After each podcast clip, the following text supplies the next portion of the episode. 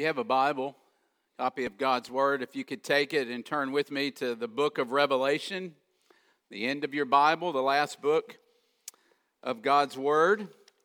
Um, if you're visiting with us this morning, we believe that God's Word is the only rule of faith and life, and so we just simply march through books of the Bible. Um, in this fall, we are going to study the book of Revelation. This might very well be the most neglected book uh, in the Bible, but particularly in the New Testament. It's funny, when I was preaching through the parables uh, this summer, you know, people don't blink. They're like, man, that's awesome, great. They don't think a thing about it. When you say, hey, we're studying the book of Revelation this fall in our church, you get this blank stare and you get an uh oh. Why in the world would you want to do that? That's often the reaction. Why is that? Well, we don't know what to do with this book. It's filled with complex and bizarre and strange images of beasts and dragons and lots of numbers.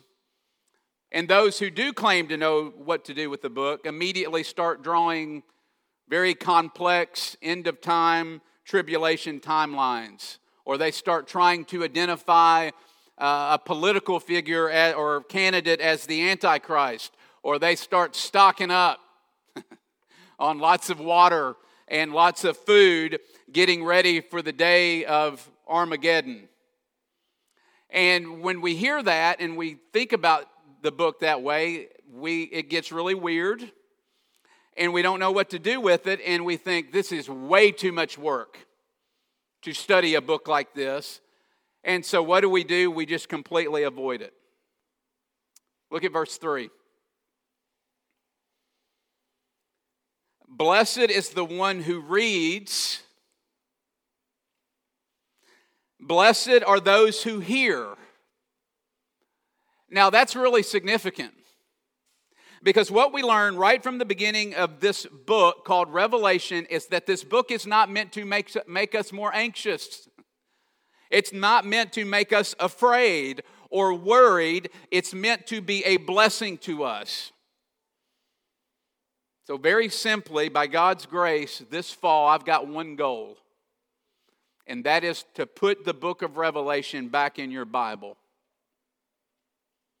My hope is that as we study this book, that it would be a blessing to us and that it would give us hope.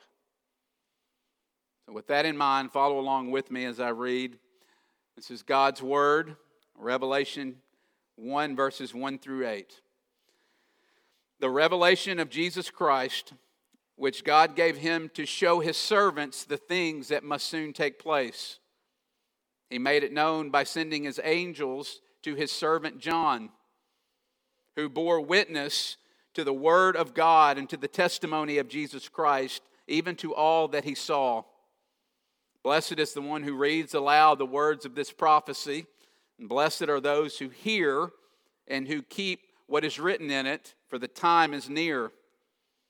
John, to the seven churches that are in Asia, grace to you and peace from him who is and was and who is to come, and from the seven spirits who are before his throne and from Jesus Christ, the faithful witness, the firstborn of the dead, and the ruler of the kings of the earth.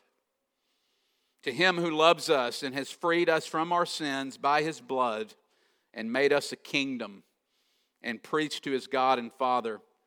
To him be glory and dominion forever and ever. Amen. Behold, he is coming with the clouds, and every eye will see him, even those who pierced him and all tribes of the earth will wail on account of him. Even so, Amen. I am the Alpha and the Omega, says the Lord God, who is and who was and who is to come, the Almighty. This is the word of the Lord. Let me pray and ask God to come through his Holy Spirit and to help us uh, this morning with this passage. Let's pray together. Father, we do ask that your Spirit would make clear the things that we read this morning in Revelation chapter 1. Teach us this morning through this passage, and more than anything, would you show us that the point and the topic of Revelation is to reveal Jesus to us in a new and fresh way. And so, would you do that this morning with us in Jesus' name? Amen. Look at verse 1. We see that the author and uh, church history agrees that uh, early church history and the church believes that the book of Revelation is written by the Apostle John. You'll see it there, verse 1. This is Peter, James, and John, one of Jesus' closest friends. Uh, this is the John. Jesus is on the cross, and he looks at John and says, Take care of my mother. I tell you that because you don't tell someone to take care of your mother that's cold hearted. You tell someone to take care of your mother if they've got the heart of a pastor. And so, the book of Revelation, right from the beginning, we need to know that it is a pastor that is writing to us this morning that loves the church. And he's writing in around 96 AD from the island of Patmos. It was a prison island. And if you want a picture, think Alcatraz in San Francisco. But this island, the island of Patmos, was much more rugged and much more remote. And John has been placed there as a prisoner by the Roman government. Why? Because he's a follower of Jesus. And he, from this island, writes a pastoral letter called Revelation to the church. And this church is experiencing a couple of different things. These churches, and We'll see the number seven means complete or wholeness as we go throughout our study. So he's writing to the church universal. He's writing to us this morning on Valleydale Road. But specifically to the original audience, they are, number one, suffering terribly. Okay, Domitian was the Roman emperor at the time, and he was persecuting the church. They were suffering economic hardship. They were watching many of their friends die for following Jesus. We could say it this way Christianity is no longer working for them. They look around at the world and it seems like evil is winning. And so much so that people, Christians, were ready to throw in the towel and give up on Christianity. That's one group. But there's another group that he's writing to, not only to people who are suffering terribly, but to people who were living lifelessly. And so these are people not, that were no longer finding Christianity interesting. They were bored. They were apathetic. John will, in a couple of chapters, say things like, You've lost your first love. He will say, You appear to be alive on the outside, but you're actually dead on the inside. Or to the church at Laodicea, he will look and say, You're neither hot nor cold, you're lukewarm. And so he's writing to people uh, who Jesus is being choked out, you could say, by the cares of the world. And so I would just want to stop there at this point and say, does any of this sound relevant at all to your current situation? Does any of this sound relevant? To, in 2020, 2,000 years later, you bet it does. Anybody here suffering terribly? Some of you have lost loved ones in the middle of this pandemic. So much so that you don't even know how to grieve because it's thrown all of that off because you've totally had to change the way you bury people you love because of COVID 19. Some of you have been diagnosed with the terminal illness. Some of you get up every single morning with chronic pain, and it takes you a while to get going. Some of you have depression that you cannot shake and that will not leave you. Some of you have experienced rejection from friends all of us, in some way, shape, or form, are experiencing suffering with this pandemic uh, and this coronavirus. And you look around, it does, it seems to me oftentimes, you look out into the world and it seems like evil is winning. Others of you, though, maybe you're living lifelessly. Maybe you don't want to be, but you're bored and apathetic towards Jesus. The spark that you once had and the passion for your faith is a distant memory. And I say all of that this morning, right from the get go, just to say that we need this book this fall. I need this book this morning. And here's the thing John's remedy for people who are suffering terribly and living lifelessly is he hands them the book of Revelation. Now, think about that. How many of you, if you had a friend right now who was confused about the world, it seemed like evil was winning, they were suffering, or they were apathetic or bored, would say, Here, I've got something for you. Read Revelation. None of us would do that. That's what John does. You see, these original readers here found something in this book that was so sweet, that was so good, that even though they were in the midst of very challenging circumstances, they found something in the book of Revelation that enabled them to stand tall and to take courage in a world that did not make sense. And if it changed them 2,000 years ago, my hope and prayer is that it will change us this fall as we study it. This morning, we're simply going to get our bearings. We're going to lay the foundation as we prepare to study this amazing book called Revelation. Two things this morning I want us to look at the purpose. Secondly, I want us to look at the point, the purpose of Revelation and the point of Revelation. Let's look at our first point, the purpose. Look at verse 1. We're going to spend a lot of time in verse 1. We don't even have to get past first, verse 1 to lay the foundation for this book. Loaded, just in the very first verse. The revelation of Jesus Christ. The word revelation there is the word apocalypse. When we hear apocalypse, we immediately think zombies, doomsday, Armageddon. But the word actually means to reveal. It's a word used of the theater. It's the image of pulling back the curtain in the theater and showing you what's behind the scenes or what's behind the curtain and what's really happening. In other words, revelation is given to you to reveal, not conceal. Let me say it another way that's significant. It's given to you to clarify, not to confuse. In other words, you don't need a secret decoder ring in order to figure it out. Look at verse 1 again. To his servants, not to PhD students with a PhD in theology who are experts in the end times to the church, to normal people like us. And I say that right at the very beginning for this reason. We've got to keep this in front of us at all times as we read and study this book. And we've got to keep coming back to it. If you get lost along the way, principle number one this book is meant to be understood, it's meant to bless you, it's not meant to make uh, you terrified and confuse you. And so, how does John do it? How does he go about blessing us? Well, by giving us a picture book, not a puzzle book.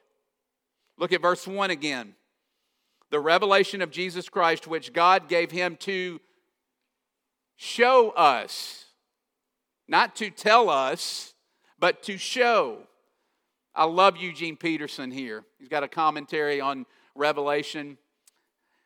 Eugene Peterson says by the time we get here in Revelation, we've got all the data we need. Listen to what he says. I do not read Revelation to get additional information about the life of faith in Jesus. I've read it all before in the law and the prophets and the gospels and the epistles. Everything in the book of Revelation can be found in the previous 65 books in the Bible. But what we get here Peterson says is a new way to say it.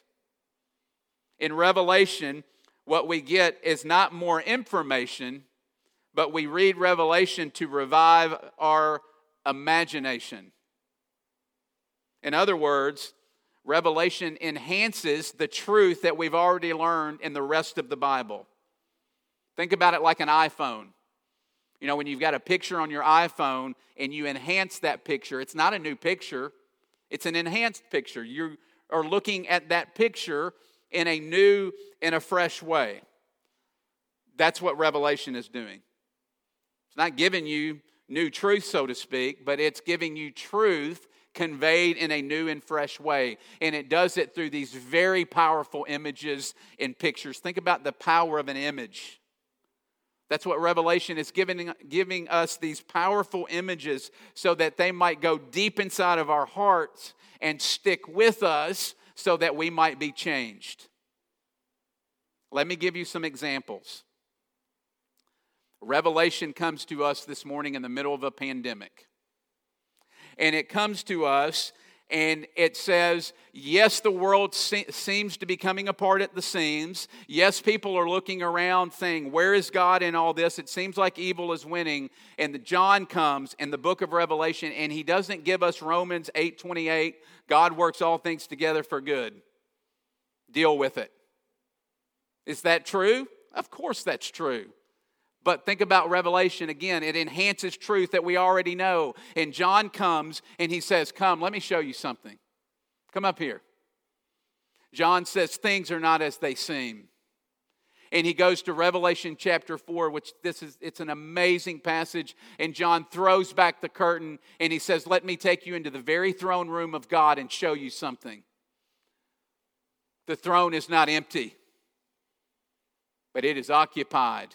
And all of creation is around the throne and they're worshiping. He comes to people that are suffering, that have experienced loss and heartache and pain. And John doesn't come and say, Suck it up, you'll get through it, it'll be okay, just give it some more time. No, he comes and says, Come up here. Let me show you something. Things are not as they seem.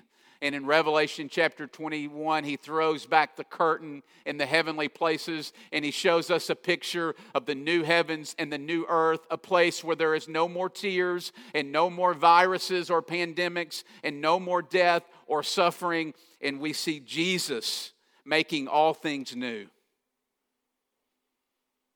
He comes to people who can't shake their guilt from their sin. And he doesn't just say, You're forgiven. Yes, that's true.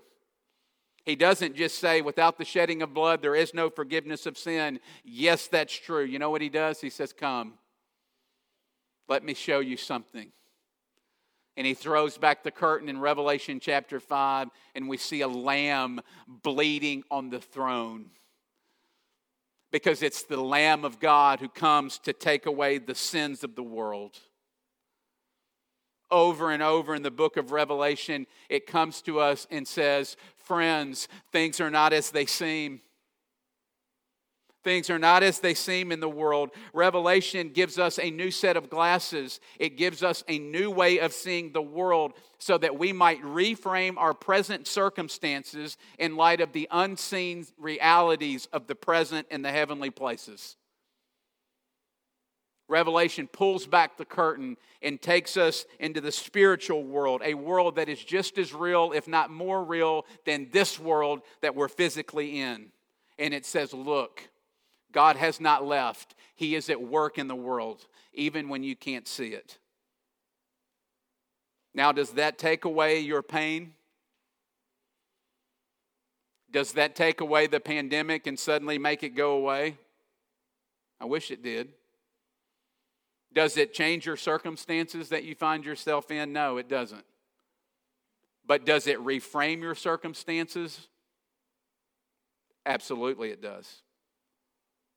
Friends, my hope is that as we read this book, and as we see these amazing images, and as we listen and hear this book, that these images might revive our imagination and give us a new set of glasses so that it might change the way we see our lives and the way we see the world around us. That's my hope and prayer for this series, for all of us and for our church. Secondly, the point. The major point And the most important thing about this book uh, can be found in verse 1. Notice how it begins. The revelation, remember it means to reveal, the revelation of Jesus Christ. John's not giving us the title,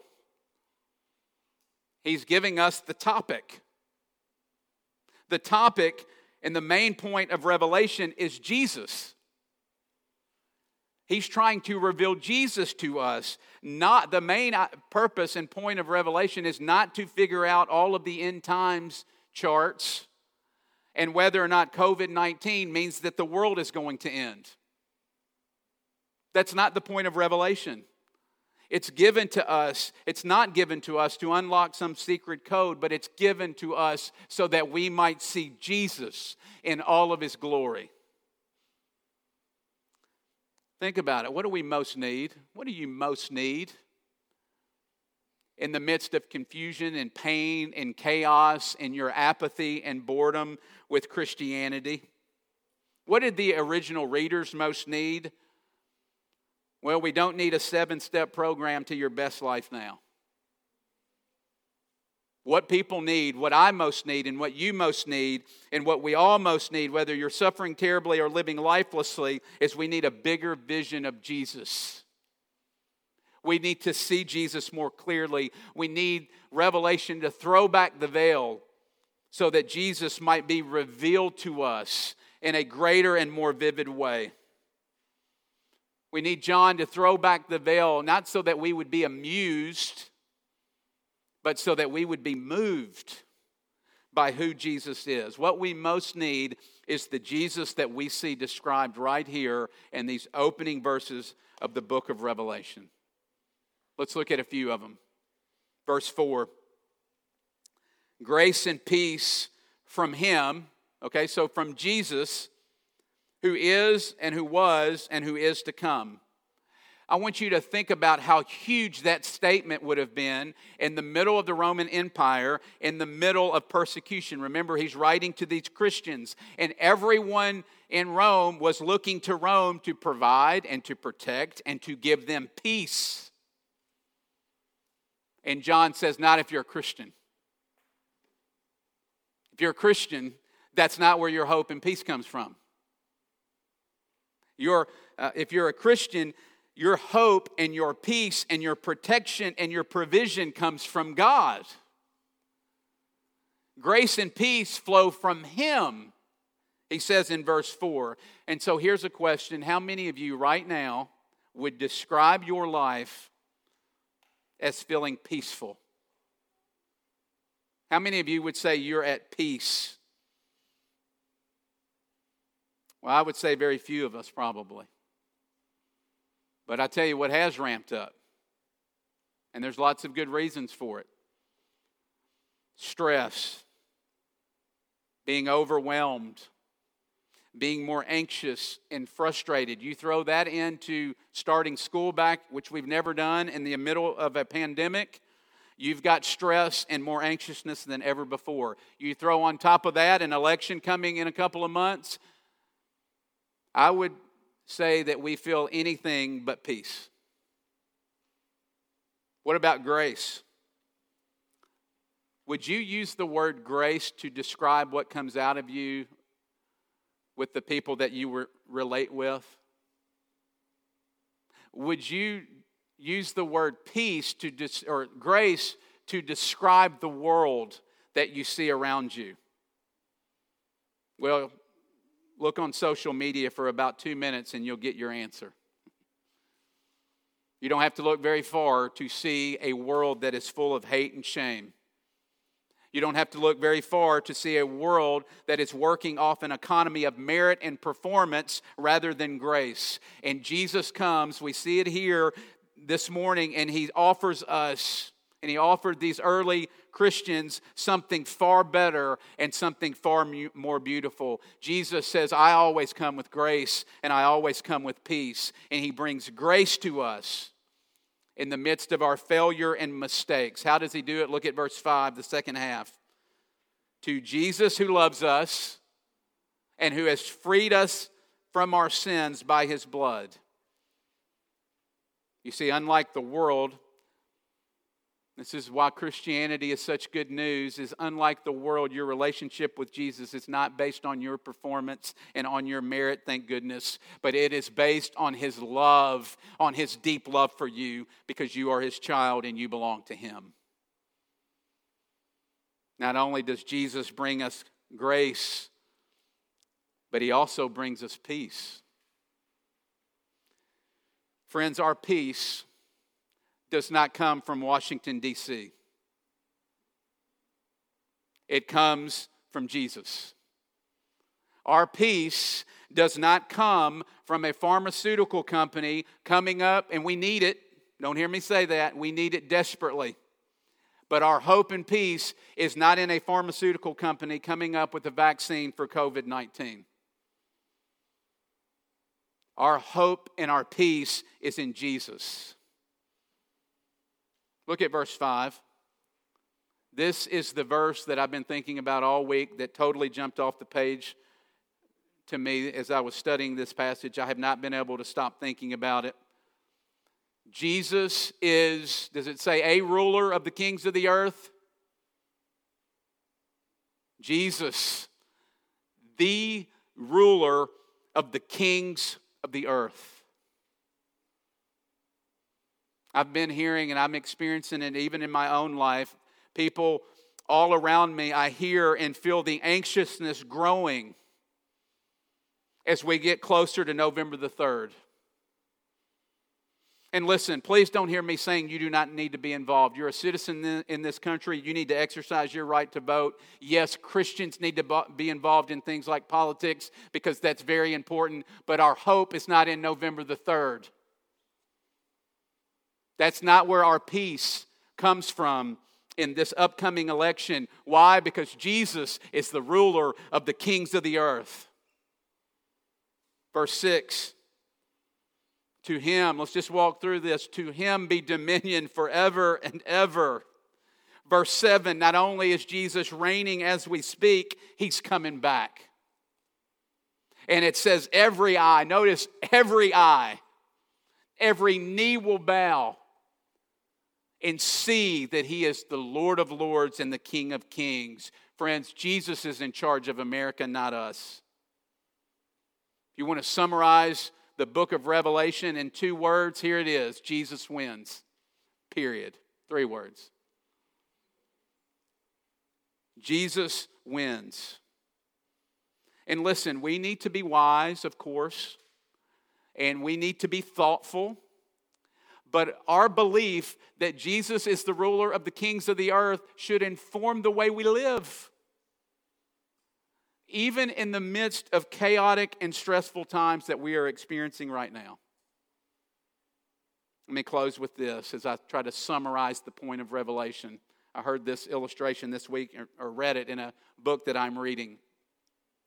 And uh, it, you know, think about when it starts to turn cold outside. I'm ready for those cooler temperatures. But when you turn on your furnace for the first time and the heat is going through the ducts and you're in your back room, but you're freezing to death and you're thinking the heat's on, you go to the vent and you notice that the vent is closed. The heat has been coming through, but you're not benefiting from the heat because the vent was closed. Well, you open up the vent, and all of a sudden, the warmth of the heat starts to fill the room.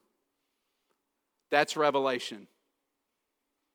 Jesus comes to us in Revelation.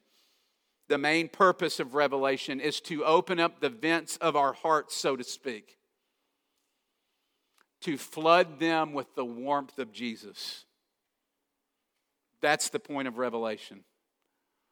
And as we begin a new series and a new semester or new fall and a new school year in our church, things are going to look different. You already know that. We're in mask. We're in the middle of a pandemic. School looks different, church looks different. But hear this the goal is the same. In this church, by the grace of God, we will hold up Jesus week after week after week, and we will offer him to you because he is the one that sustains us. Friends, what sustains us is not college football. I can't wait as much as anyone, but it's not what will sustain us. It's not, it's not even church activities. It's not school activities. Don't get me wrong, those things are wonderful. What sustains us is Jesus, Christ, and Him crucified. Why? Because He's the giver of peace, He's the giver of hope and grace. He's the Alpha and the Omega, the beginning and the end. And so I really hope you'll come back this fall as we jump into this amazing book called Revelation. And it reveals Jesus, the wonders and the beauties of Jesus to us in new and fresh ways. Let's pray. Father, thank you for this amazing book. Holy Spirit, would you use this book this fall in the life of our church to change the way we see our lives? To change the way we see the world around us. Use this book to reveal the beauty and the wonders of Jesus so that we might love him in new and fresh ways and so that we might love him more deeply. Help us through your Spirit to do that in Jesus' name. Amen.